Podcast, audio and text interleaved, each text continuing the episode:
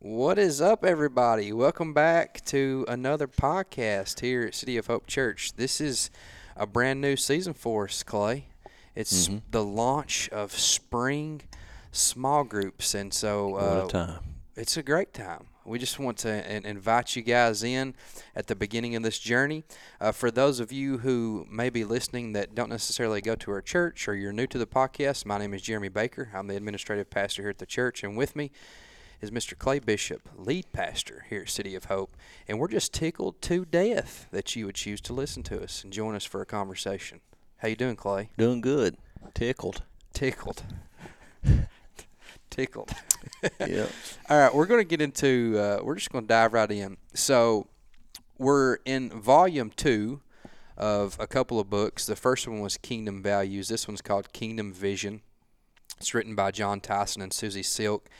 And in this book, there are essentially two parts. There's uh, part A, the way of Jesus, and part B, the renewal of the city. And within those parts, there are three chapters each. And throughout the semester, we're going to be covering each of those chapters in detail. Matter of fact, each chapter will probably have uh, two different parts. Today is going to be part one of the way of vision. And so, just diving right in here, we begin with part A in the way of Jesus. And it's interesting, the opening line here, Clay, and I didn't realize this, but uh, the first name given to followers of Jesus, even before they were called Christians, was followers of the way which I think is really interesting. And so the first few pages here, we dive into essentially Jesus offering us a different way of life. And, and really, whether we realize it or not, um, Jesus is not the only person who invites us into a way of living. There exist a variety of different ways in our culture.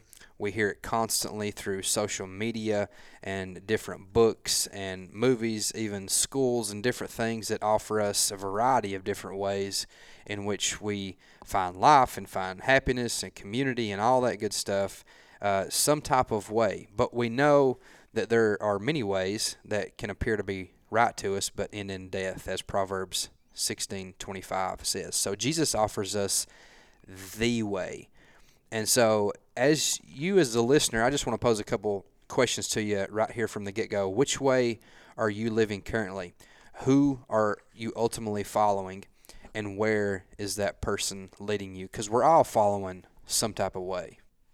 Yeah, so one of the things that I think it's important for us to pay attention to is is that there is a way of Jesus. They were followers of a way, and I think sometimes in Christianity that we've been exposed to what we, what we find is that we honestly, if we really look at our lives, we follow a way that's sort of been handed to us by culture. Mm. It's not the way of Jesus. We call ourselves Christians. We go to church on Sunday, but day to day we're not necessarily following the way of Jesus. And it's so important that we we make that distinction and, and we clarify that Jesus isn't simply asking you to come to church, go to an altar, say a prayer, and then come to church every Sunday, but continue to follow the patterns of this world. Mm. What he really wants from everybody, the you know, the initial prayer is a good thing, no doubt. But when you when you make that first step in salvation or coming to Jesus, what he is asking you to do is to follow him, and that means to take on a new rule of life altogether, a new way of thinking, a new lens to look at the world itself, a, a new heart, and then a new set of practices, a, a new devotion, a completely new way of living. And so you follow him in in all of those aspects, and you start to break off the ways that you used to walk in Mm-hmm. and and you find these these cultural pressures these cultural norms these worldly systems that have infiltrated your thinking or or your way of life and I think you'd be surprised we would all be surprised I think if we if we realized you know we talked about even last semester how most Christians who who call themselves Christians in America actually do not have a biblical worldview Yeah. it's a very small percentage of people that go to church and, and call themselves Christians that actually have a biblical worldview. Uh, they don't believe in the supernatural. They don't believe in the demonic. They don't believe that there's like a personal evil. Uh, Which is mind blowing. yeah, they they they kind of fall into line more with certain things like New Age spirituality or, or Marxism sometimes, or, or just different ideologies that they've been taught in, you know, secular educational systems and stuff like that. So again, we're we're going to be talking about the way of Jesus, and um, and and a, the a direction of life, and it, it has to do with His vision. It has to do with how we're formed, like Yeah. like what what makes up our personal formation as, as human beings, and then the things that we actually put into practice to demonstrate that hey, we're following Jesus, we're following this way of life. Yeah, I've been reading this other book, and one of the things uh, the author talks about is essentially that we have different types of beliefs as people. Like, there's the beliefs that we want people to see about us, but then there's like the our core beliefs, and that that's basically the only true beliefs that we have because it's it's it's the reality of the way we live, Yeah. and those are often like we come to we come to those beliefs not by actual truth or not by actual proof of anything, but it's really based on just what feels good to us Yeah, and what like satisfies our senses and kind of what we we think. We're when when when when when that presses up against the the way of Jesus, which obviously calls some of that stuff out, it makes us really uncomfortable. We're not we're not willing to give up those pleasures. Yeah. Uh, so we we deceive ourselves a lot of times into thinking like, hey, oh yeah, we're Christians, but really, like, how are you really living? yeah. You know, you know what what what kind of what kind of way are you really following? Well, if and, that, and that's one of the biggest critiques of of the church itself. I, I met with a uh, with a guy just yesterday who's really struggling with some things in life and grew up in church sort of and felt like you know Christianity was forced on him. But one of his biggest issues, and this is said all of the time, is is you know I was in that it was forced on me, but all the people who tried to force it on me, I knew how they lived behind the scenes. Yeah. They weren't following a way. Mhm. They had some kind of religious clothing on Mhm. and and that's often the truth with a lot of people who label themselves as Christians. And I think when you follow the way of Jesus, it's a whole lot more compelling to people who are on the outside when Yeah. they see, okay, this isn't just something they do on Sunday and put on, but it's like a way of life for them, Yeah. and it and it it changes everything. good stuff from the get go, and that's just that's just the intro. The intro. Um, so yeah, are we ready to get into the first chapter? Yeah, Is there the- anything else in that intro you want to Uh, talk I, about? I think that pretty much sums it up. Um, it's it's it's something you know the way of Jesus is is something that's it's not just accepted intellectually like I believe in Jesus, but it starts to get into the inner part of our being, and then it's lived out in our behaviors. yeah. And uh, and so the first part though that he's going to talk about is the way of vision, and that is in order to follow Jesus, you got to have a clear vision of who God is. Mhm. Who is God? What's His nature? What's His character?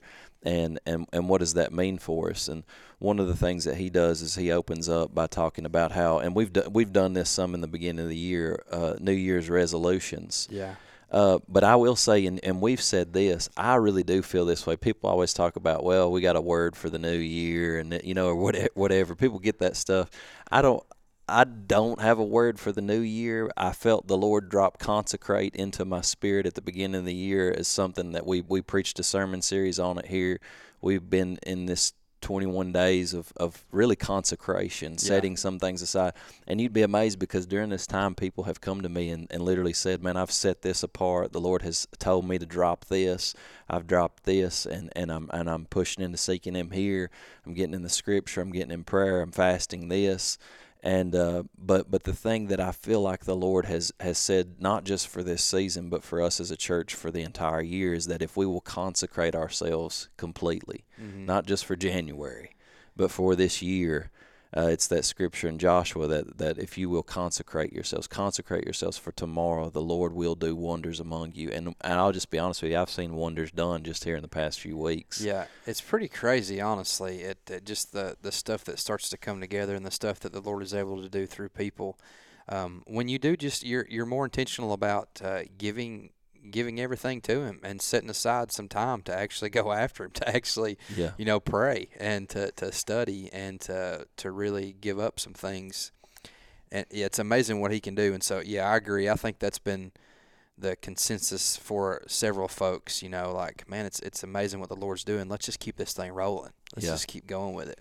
Yeah. Yeah. Yeah, when I'm seeking God, man, it's just like it's like a true ministry just comes to me. Mm-hmm. You know what I'm saying? It just shows up. People Mhm. that need help and then the power of the Holy Spirit there to help them, to bring freedom into their lives, to bring guidance, to bring direction, to bring the encouragement that they need. It's just available. Yeah. Uh, it, and it becomes very easy. And I think sometimes when we're not really seeking the Lord and when we're not consecrated to the Lord, we don't see things happening. And I, and let me say this: people come to church all the time and they've been Christians for 20 years and they're frustrated with what's going on. Well, we don't see this, we don't see that. I can promise you, it ain't the church's fault. Yeah. It is it is your fault because you're you you are not seeking the Lord. When you seek the Lord, you're gonna find God showing up in your home. You're gonna find God showing up in the in the grocery store, and things come to you Yeah. when you sense it. And and if you're seeking the Lord, you'll show up on a Sunday morning and the first song hit, and you'll begin to weep because the presence of God overflows in your heart. Yeah. It's not a, it's not an issue of what's going on in the church outside It's of you. It's what's thing. going on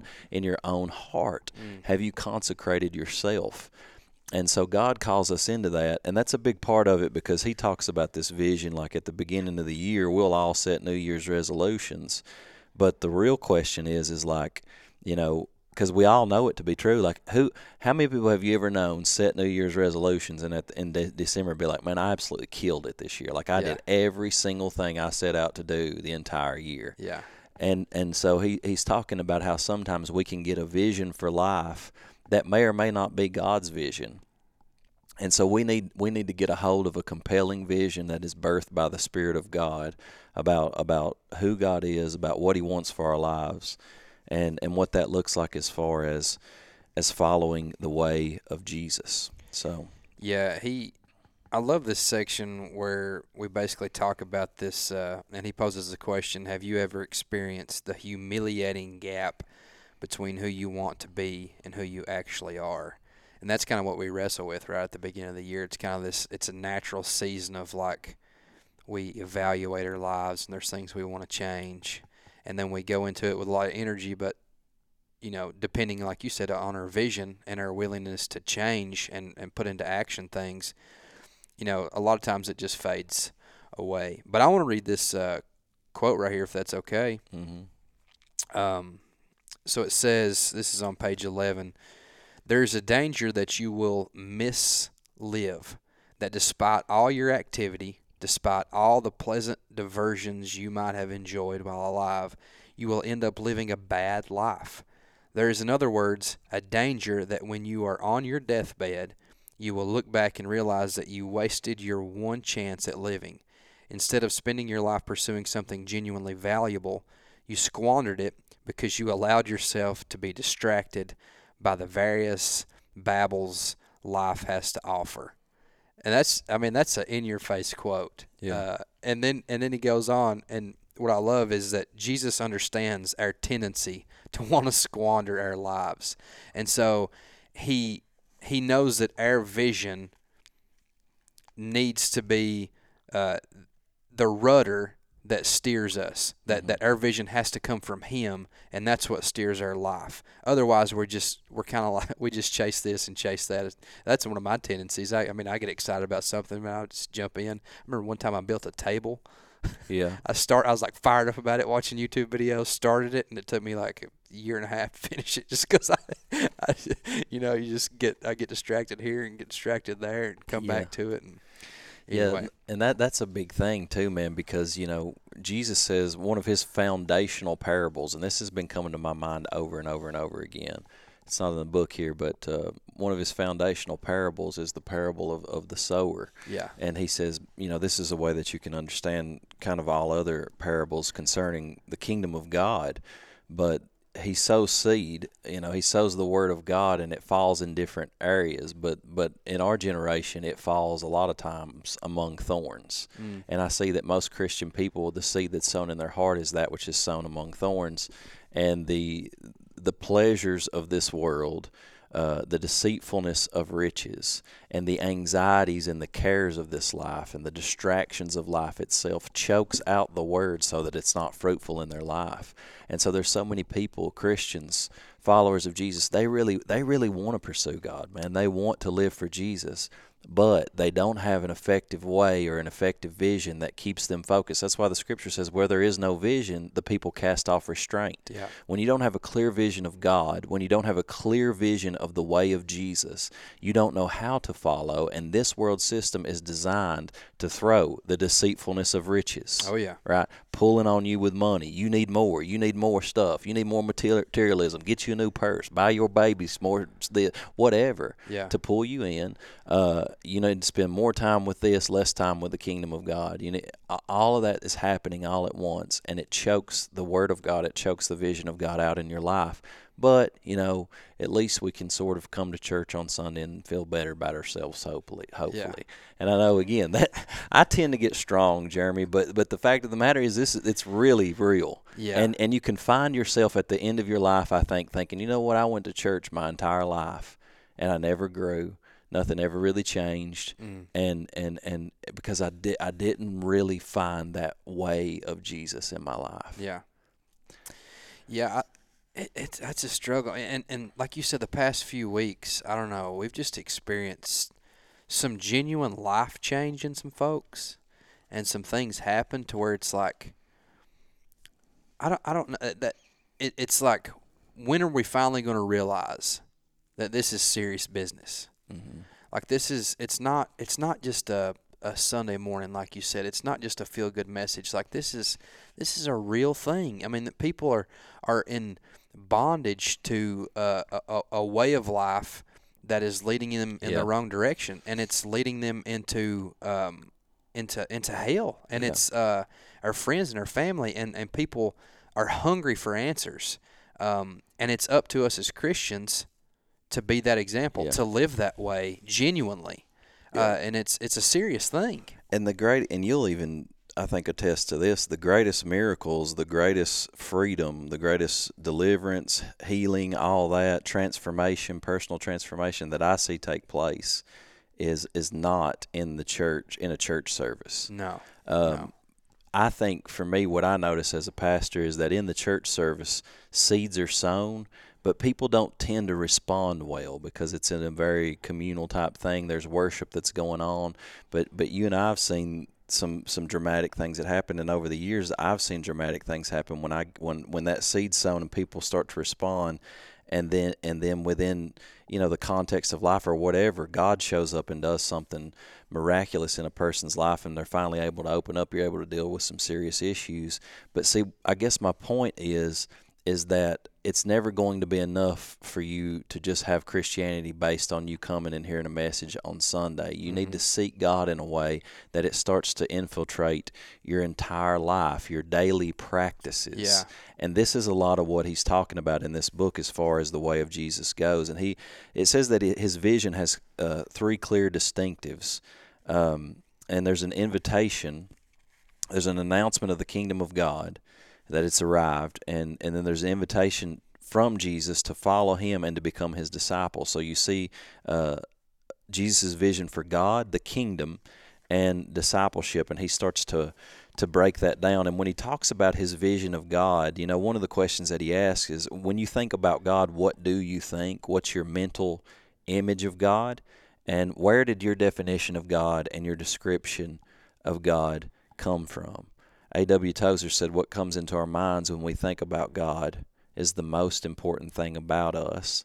And we tend, by a secret law of the soul, to move toward our mental image of God. Mm. And the truth of the matter is is you are transformed into the image that you behold. Period the scripture says that we're transformed into the as we behold as we contemplate the lord's glory as we see jesus for who he fully is this is in 2 corinthians 3 it says that veil is removed when we turn to jesus and the Word of God itself. And as we worship Jesus, we start to get literally an image of who, who God is in Christ. And as we behold Him, contemplate Him, worship Him, we're transformed into that same image from glory to glory.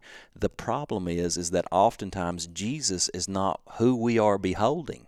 Mm. And our vision of God is contaminated by all of the things that come in through our eye gate and our ear gate on a daily basis.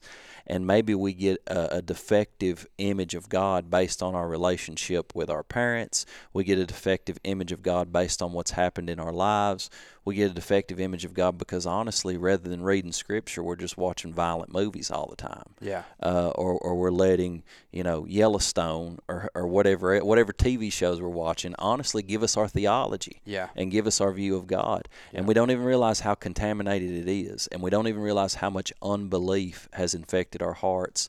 And so, what we have to do to get a compelling vision of God is come back to the scripture, deny the, the lies that culture is trying to feed us through our eye gate, through our ear gate. And through scripture, we pray, Holy Spirit, I, I need to see Jesus. And the Bible teaches, eh, matter of fact, it says in John 1 18, I believe it is, it says that no one has seen God at any time. I remember reading that and thinking, no, God didn't, didn't Elijah see you? Didn't Moses see you? Didn't these guys see you? Well, you remember Moses, he God passed by him, he saw his back parts. Mm-hmm. Uh, but it says in one place, you know, that God's, uh, uh, he spoke face to face with Moses, and I thought, well, maybe he'd seen him, and and I think I think what Scripture's saying is that those those men of the Old Testament they caught glimpses of God. They really did see uh, portions of His glory, but they were unable to see the fullness. Mm, yeah. But it says, no man has seen God at any time, but the only begotten Son, who is close to the heart of the Father, He has revealed Him to us. yeah. And so when you see Jesus, you know, you you you see God. He is the full representation of the glory of the Father. He's the express image of the invisible God.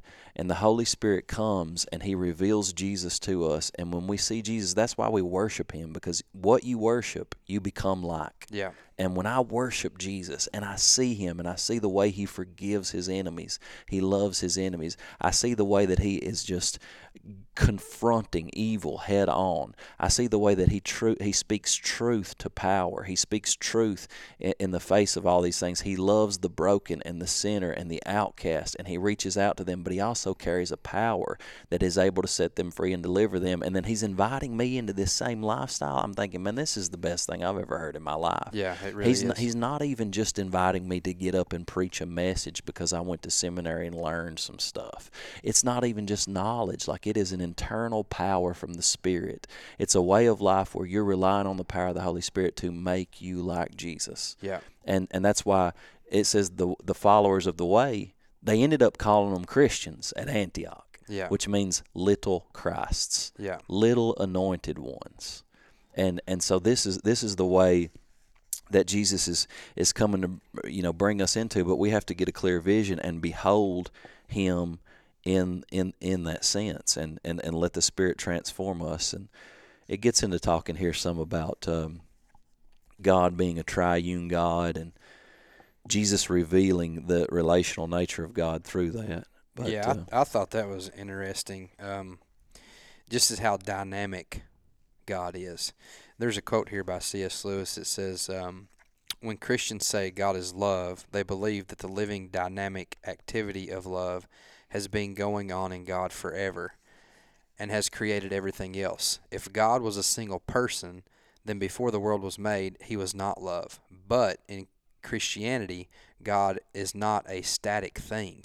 not even a person, but a dynamic, pulsating activity, a life, almost a kind of drama, almost, if you will, not to think me irreverent, a kind of dance between three persons. Yeah. So God, yeah, that and that's a good point. I'm telling you, the Trinity's mysterious, and people question it. They're like, I don't even get that, but you know, there's depth that the Holy Spirit will show you in that. God Himself is one, Mm-hmm. but He exists eternally in three persons, and that is a mystery that we don't understand. Yeah. But just like you said, you could not say God is love and mean it with a proper definition of what love is because love itself is self sacrificial, self giving, pouring worth on another. Mm. And since the beginning of time, before God created anything, He eternally existed in three persons that were constantly pouring out love and oneness and communication and worth and value on one another. Yeah. The Father is pouring His love out on the Son. The Son is pouring His love out on the Father. And it's through the Spirit that this love is exchanging. And Yeah. He invites us into what, what, what He says. It's this big theological word. I said it a minute ago. I shouldn't say it, but you know what? I paid money to learn that word right there. Go for it. It's perichoresis. perichoresis. Yeah, you can look it up, but it essentially means it's that divine dance between the three persons and God. So you have this divine dance between God the Father, God the Son and God the Spirit, and they're pouring that love and oneness and worth and value out on one another. And when He invites you into that dance, Yeah. the Spirit draws you into it, and He pours His love and, and worth and value out on you, and you sense that love in your heart, and in response, you pour it back Yeah. out on Him, and you Yeah. get caught up in that divine dance with the Father, the Son, and the Spirit. It's a beautiful thing. And then you become in Christ a son of God, a child of God, filled with the Spirit, in love with the Father, in right relationship with the Father, and you get lost in that Trinity. Yeah. And and ultimately, that's what God God's bringing us all into that oneness in the end. Yeah, and the the reason I think this is so important is because every other way is dependent upon a singular person or a singular thing, a singular God, um, if you will, that really revolves around selfishness, um, which is the exact opposite of what we just talked about. Um, and so there's, uh, let's see here see if I can find it. I'm going to skip ahead just a little bit, but we t- it, we talked about it there. Even yeah, Anton LaVey, the the head guy in basically Satanism, right, Clay? Am I right there? Yeah. Basically, talks about the the desire to be worshipped. Uh, in, in in in humanity, that's what we we want is, basically to be worshipped. Um, and and that's just it's so interesting because as human beings that's what we get caught up in that we get caught up in our own way and we get we get get to thinking that we can figure this thing out and that we can um, at the end of the day we want to be worshiped and it's all about us and when we lay that down and follow the way of Jesus it's it's the exact opposite of that. And we find this rhythm of life that that we're designed to be in. Like you said that it's a beautiful picture of getting caught up in that dance and, and being poured into love pouring and, and then being able to to pour out love and selflessness to other people. Um, and it dictates every part of my live uh, my life. Um, you know as a husband and as a dad the way I treat my family looks completely different if I'm extremely selfish versus me being in right relationship with the Father, the Son, and the Holy Spirit, and being empowered to selflessly give myself for them. Um, it just it changes everything, hmm like like we've already said. Um, but anyway, we can come back to that, that section there in just a minute. But Well, I think I think that's a good point. Uh, uh, you know, if if God's bringing His kingdom in, that means that means that He's the King. yeah, and and everything in this world resists honestly him being on the throne and him being lord and him him saying this is how things are going to function Yeah. the the part the point that you know most people and you ain't gonna like this but most people are functional satanists and Yeah. and what i mean by that anton lavey said you know i heard this before this isn't in the book but the in in the um, I guess the Satanic Bible, the there's one commandment: do what thou wilt. That's Yeah. what what it is. yeah, Do what you want to do, because you are your own God. mm-hmm, And he even says we don't worship Satan, we worship self. Mm-hmm, And we use Satan as as a metaphor for, for this this rebellion against any kind of oppressive scheme. You know, when Satan came to Adam and Eve in the garden, what did he say? You can be like God. yeah, You can become your own God. You can chart your own course. You can become the king of your own kingdom. yeah, And and so self often is the biggest issue that we have. And this is why when Jesus calls us as followers of the way, he says that if you follow me, you must deny yourself. mm-hmm, Take up your cross and follow me. You're no longer the king of your kingdom. And if you are, if you are the king of your of your kingdom, you can you can rest assured that, that you're going against God's design, and your kingdom will crumble, and Mhm. you'll find destruction, and you'll come to the end of yourself where you finally realize, man, I need a different king on this throne. And so there is there is that reality where he, you know, you have to you have to be aware of that, and uh, and whenever you step into that place, God is saying, I want to bring a new kingdom and and I'm I'm I want this kingdom to invade. You know, when he comes on the scene, he says, "Repent, for the kingdom of heaven Mhm. is at hand." yeah, And I remember always reading that, and what I think of when I hear that scripture is like a, a crazy bearded dude on the side of the road with a big sign up that says God hates all these people. Repent, the kingdom of heaven is at hand, which which eh, you know is interpreted to mean, you know, repent of your sin or you're all going to die in hellfire and brimstone. Yeah. That's what I hear. But what Jesus is saying, he's literally saying, yes, yes, repent of sin, but metanoia in the Greek, change your mind, the way that you think, your worldview, your paradigm, and look to me. Look at what I'm doing. Look at who I am. Look at the heart of the Father that I'm revealing because I am bringing the kingdom of God on earth right now as it is in heaven. The kingdom of heaven is at hand. And so, what you saw if you watched him was you saw a demonstration of God's kingdom, his will being done on earth as it is in heaven. Mm-hmm. There were dead people that were raised to life. He basically says, you know what, in the Father's kingdom, in my kingdom, death doesn't exist. Mm-hmm. There were demons that were cast out of people. Why? Because the demonic does not exist in the kingdom of heaven. Every sickness, every manner of illness, every disease was healed completely by Christ. Why? Because he was the full manifestation of the kingdom of God on a, in a broken, sin sick, demonic world.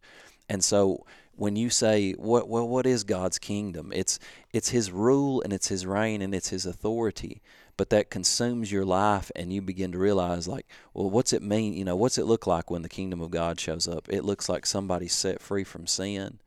It looks like somebody is healed emotionally mentally from abuse uh, when you can simply just encourage a, a, a, friend at your workplace who's been dealing with depression and you pray over them and that depression breaks off of their life and, and, and you invite them to church and they hear the word of God, they get a relationship with Jesus, they say, you know, I'm feeling so much better, I'm experiencing joy, the kingdom of God showing up. Like in a variety of different ways, you're starting to see God's will done on earth as it is in heaven, and mm-hmm. that's the kingdom of God that's represented. And we want we want that vision of the kingdom and uh, you know that's that's that's where God is is calling us to, and so that's why He says, you know, He first reveals of this vision of God. He reveals this vision of the kingdom, and you know He talks about on page twenty two, for example, you know that within our own kingdoms, a kingdom of self worship. Um, it's going to produce certain things. It's it's not going to produce a healthy world. Um, and the evidence throughout human history is going to say that same thing. There's a there is the reality of, of limited power because at the end of the day, you can have your own kingdom, but you don't know what's going to happen tomorrow. Yeah. You have no control over your life. You like to think you've got control over your kids, what happens to them. Mm-hmm. You don't have that kind of control. You need you really need to learn to relinquish control and and I noticed this, Jeremy. I know I was talking to a guy. I really feel like the Lord had been speaking to me so clearly about some things for this church and and for the future and for our ministry and stuff. The past couple of weeks through prayer and fasting, and the things that He showed me were so big that after I came out of it, in the flesh, I felt like this pressure on myself to make it happen. Mm-hmm. And I sat down with a guy yesterday, one of my overseers actually, and I shared with him what was going on, man, and he he began to tear up because he felt like everything that I was saying was lining up with what the Lord was said to him. But he teared up and he and he and he gave me a very simple word. Of, you know, it, it, he shared like a dream he'd had with me and what he felt like the Lord was saying. But it, but essentially, everything that he was saying it was much more profound than what I'm about to say in its fullness. But it was basically this that that all of the things that that God wants to do will be fulfilled not because I fulfill them. It'll be fulfilled because I'm in love with Him. Mm. And I'm not coming to Him to get Him to do these things. And He's not saying, Clay, you need to do this and you need to make this happen. He's saying, if you'll love me, these are the things that I want to do. And if you'll love me and I'll, and you come to me not to make these things happen, you come to me for me. Mm. And when you come to me for me, I'll make these things happen through you. And and I, for me, it was just like, oh gosh, I, fe- I, I, felt such a relief because I realized I'm not in control of this. I can yeah. make none of this happen. Yeah. This is not about me making anything happen. What I'm called to first and foremost is to be in love with my Heavenly Father through Jesus Christ, through the Spirit of God. And as I do that, He will cause these things to happen yeah. that, that He wants to do. And yes, He's called us to obedience, but that begins from a place of, of absolute in- intimacy. And we realize we ain't got no power to make nothing happen. I yeah. can't set anybody free. Yeah. I can't save anybody's soul. I can just yield to Him, but it begins just through a place of intimacy. And so, if it, but if we are self worshippers, the other thing you're going to find, and this is going to find, you're going to find this out in your marriage more than anything. There's going to be a clash of kingdoms. Yeah. If you and your wife are not submitted to God as King in your household, to Jesus as Lord in your household, then both you all are still trying to be lords. Yeah. And if one of you two are lords, or both of you are still trying to be lords, you are going to have some clashes. Oh yeah. And this is why there must be mutual submission under submission of, of God Himself. And then and then he talks about there's evidence of empires because emperors when they want control they get jealous, they get scared, and they become obsessed with they literally go to war, mm-hmm. killing people. Just trying to maintain control. You see this in Scripture with Herod. I mean, he's trying to maintain his empire. There's threat of another king. well they do? Let's kill all them baby boys out in Bethlehem Yeah.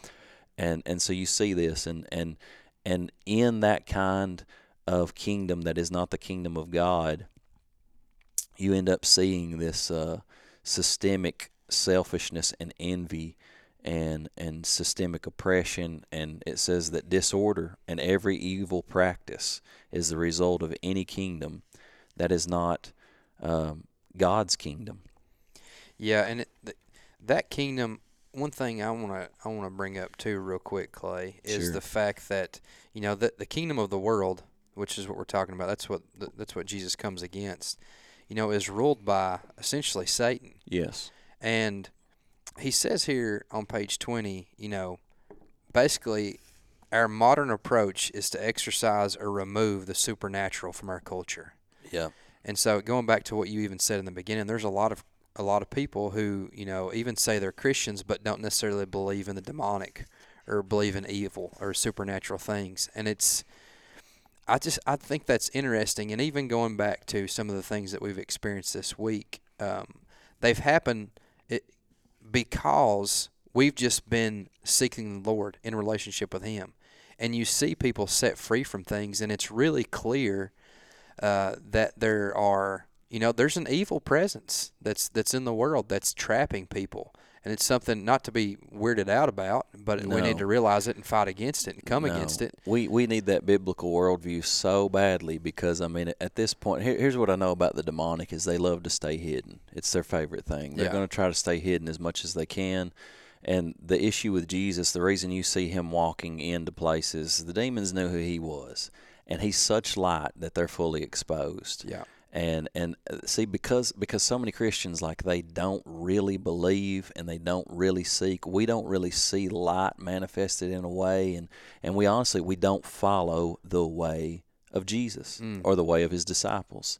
So we don't really expose a lot of darkness like that. Yeah. But I mean you, you've seen it now. I've seen it in my own life. I, I've had multiple dozens of encounters uh, with the demonic in people's lives where it's manifested, it's become clear, it's been exposed, yeah and Jesus has set these people completely free from the demonic.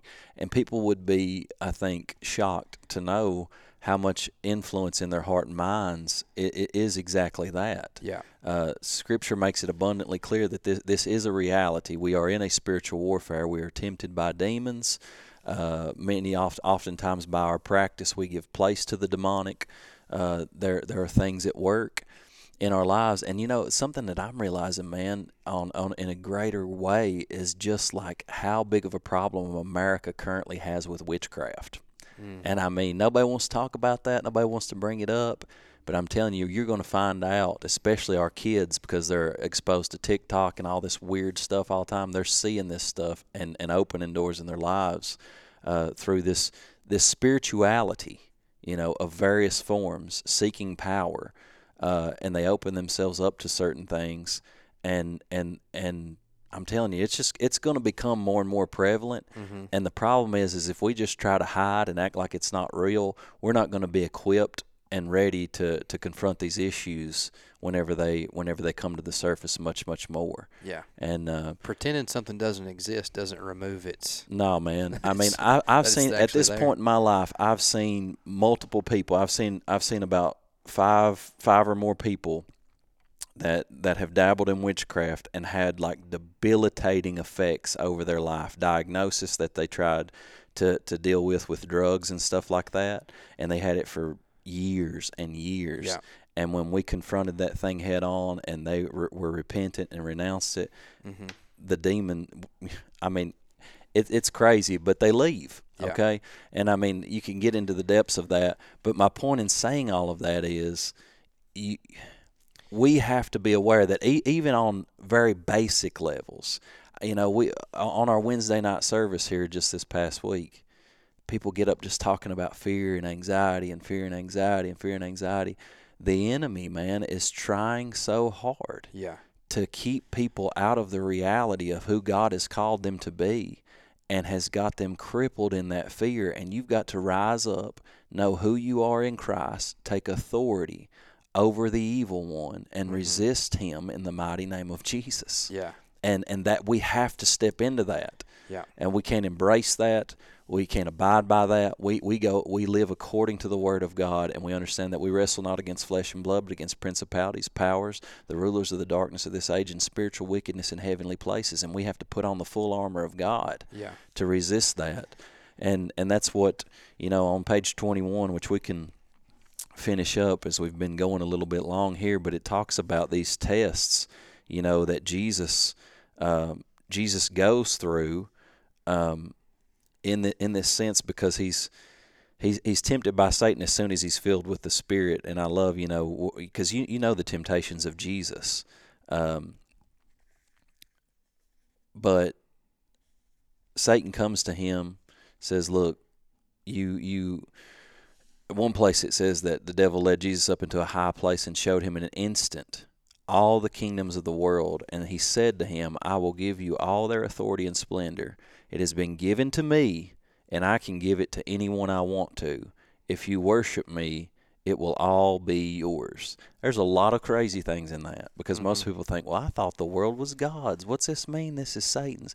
Satan is called, I think you said it a minute ago, he's called the God of this age. Mm-hmm. Jesus actually called him the the archon, the prince of the the chief ruler of this world. That's what he mm-hmm. says three times in the book of John. So he says if you look at the world and the world system, what you see is yeah, God is ultimately over all of it.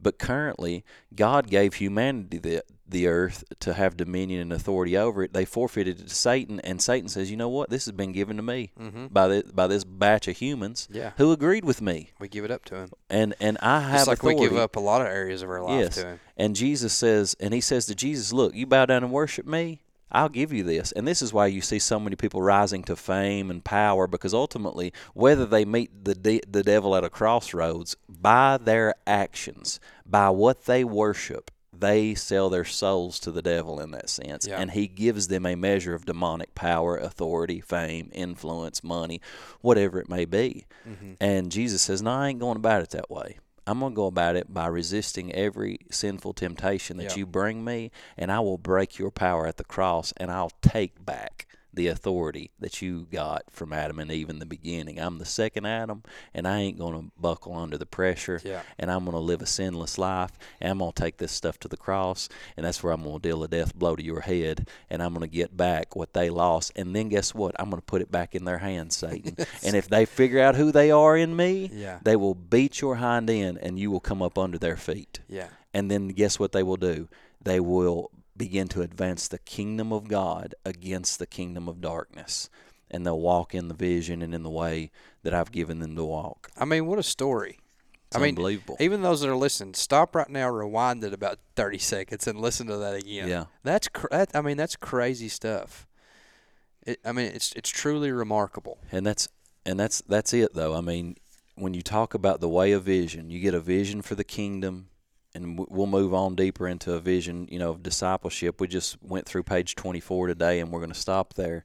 But uh, but man, that's we're living for God's kingdom. He is the ruler, but he Jesus has gotten back all authority in heaven and earth, and he demonstrated on when he was here what he what he wanted things to look like. And he's saying, if you guys will step into it, you will follow not not just say a prayer so you go to heaven when you die.